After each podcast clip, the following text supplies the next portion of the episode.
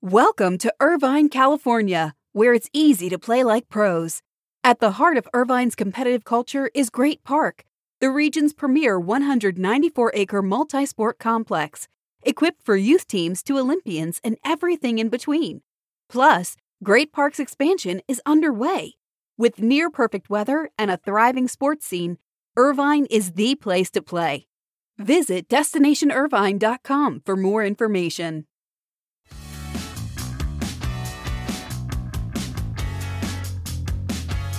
Well, it was great to attend NACDA's midwinter meetings in Marco Island, Florida over the weekend. There were multiple sessions and breakouts for the members. On Saturday night, Chief Executive Officer Emeritus Bob Vecchione was honored in front of a full room featuring past NACDA presidents and current leaders, friends, and sponsors for his decades long leadership of the organization. It was a very special tribute to a very effective leader of NACDA. And this is your morning buzzcast for Tuesday, January 31st. Good morning. I'm Abe Madkour. Thanks for listening to the buzzcast. First, you know, I find Shohei Ohtani to be one of the most intriguing athletes in all of sports. And I'm closely watching to see what the future holds for him, whether it's with the Angels or with another organization. One company that is betting on Ohtani is New Balance as New Balance signed him to a long term endorsement deal. They will feature Ohtani on a variety of campaigns across the brand, the first being the launch of a limited edition 574 cleat that will launch in February. So Ohtani going to be front and center for New Balance. He joins that company's roster of athletes that includes Kawhi Leonard. There's the sprinter Sydney McLaughlin. There's uh, Coco Gauff. There's Chelsea's Raheem Sterling. And I still believe there could be a broader roster of corporate partners for Shohei Ohtani in the future. Let's move on to college sports. We all know the challenging revenue models in collegiate athletics and how few college athletic departments actually make money and show a surplus at the end of the year. Well, now we see a couple of schools that actually did see a surplus in the latest reporting period for universities. First, yes, it's all about the Ohio State University.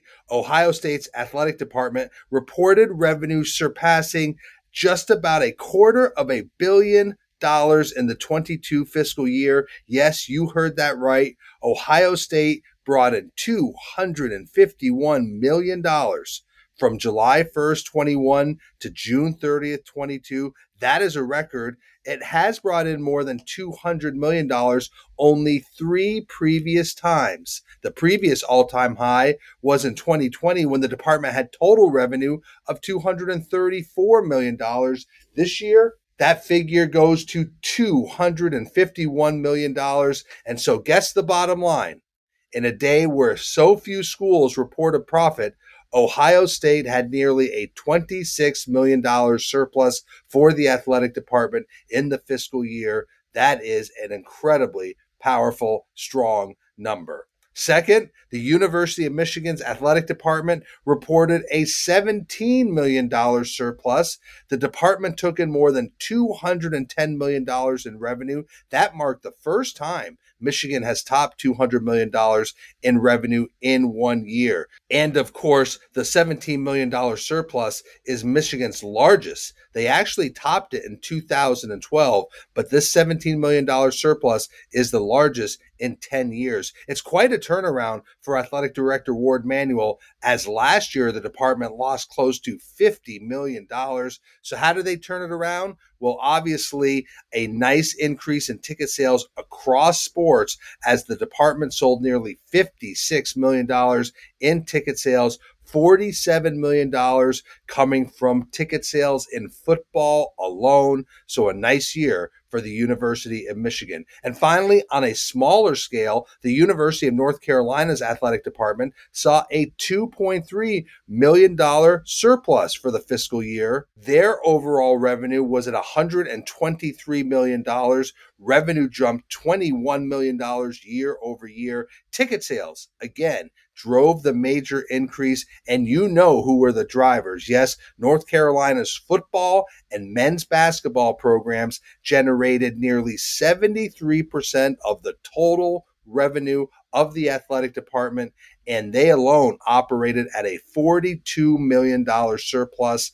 And so you see how football and men's basketball were the drivers for the University of North Carolina because overall the program netted a $2.3 million surplus for the fiscal year. So it's an interesting window into three very good sized schools. You see the results from the Ohio State University, the University of Michigan, and the University of North Carolina.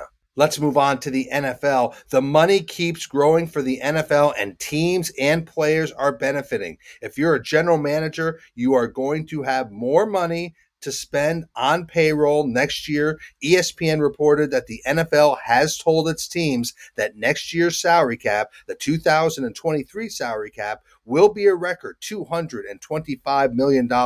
That's going to be up nearly $17 million from the past year's salary cap. So, who is likely to benefit? Well, if you wonder why Kevin Warren went to the Chicago Bears, you will see why. The Bears are projected to have the most salary cap space with more than $91 million available to play with on payroll and on player salaries. The New Orleans Saints have the least. They are projected to be over the cap by more than $58 million. So the Bears, they'll have a lot of opportunities to really add to that roster. The Saints have some cutting obviously to do. But bottom line is NFL salary cap continuing to increase, likely to come in at $225 million for player payroll in 2023. You know, we've talked about the sports company Overtime on the Buzzcast and mostly around its Overtime Elite Basketball League. And the company plans to expand its OT7 football program. They're going to add four cities in its second season. Remember, last year, the first season all took place in Las Vegas. This year, they'll play in Baltimore, Orlando, Austin, and Phoenix. Now, remember, OT7 uh, brings together teams of high school players. They're good high school players. They're four and five star college recruits. They compete in a seven on seven, low contact playing format. Again, the first season featured a World Cup style format in Vegas. This year, it's a little bit more formalized season schedule. Starts in March in Phoenix, and the championship runs in June at an undetermined location. They are reportedly looking at Los Angeles. This will be the second season. They brought on two new sponsors, Snickers and the FDA's The Real Cost, which is an anti smoking campaign. So those two are the sponsors of OT7. Now, remember, Overtime got $100 million in Series D funding in August. That's certainly helping to fund the OT7 program, but Overtime making big bets in youth basketball and youth football. Let's end the Buzzcast on a couple of quick notes. First, in person sports betting begins today, Tuesday, in Massachusetts at the state's three casinos. This is in person betting only. Online sports betting is expected to begin in the state in March. Sports betting is projected to bring in about $50 million in annual revenue to Massachusetts. Once everything is up and running, Massachusetts becomes the 36th state in the United States to legalize sports betting.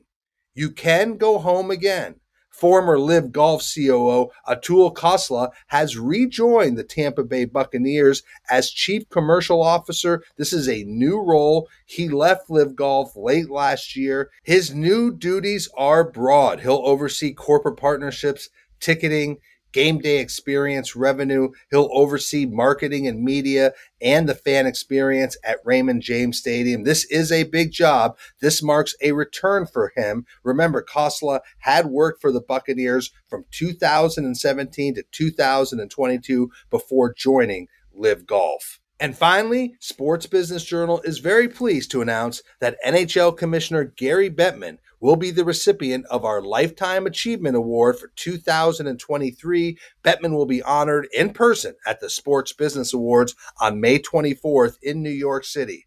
So, why Gary Bettman? Well, Bettman left his job at the NBA in 1993 to become the first commissioner of the NHL. And in that time, he has led the league to tremendous growth all over the world. The sport of hockey and the brand of the NHL are stronger than ever. And under Bettman's leadership, the league's revenue increased exponentially from around $40 million a year to more than $5 billion dollars a year today. He is the longest tenured commissioner of a major North American sports league. He has influenced the careers of countless members of the sports business community during his career. The 70 year old Bettman has had an incredible journey in growing the game around the world. He has been a leader with substance, and clearly, Gary Bettman has helped define the sports business of the modern era. And again, he will be the recipient of SBJ's Lifetime Achievement Award for 2023 and receive it on May 24th at the Sports Business Awards. Promises to be a great night. Hope you will join us. And that is your morning buzzcast for Tuesday, January 31st, the last day of January. Boy, how time is flying. I'm Abe Madkour. Thanks for listening to the Buzzcast. Stay healthy, be good to each other. I'll speak to you tomorrow.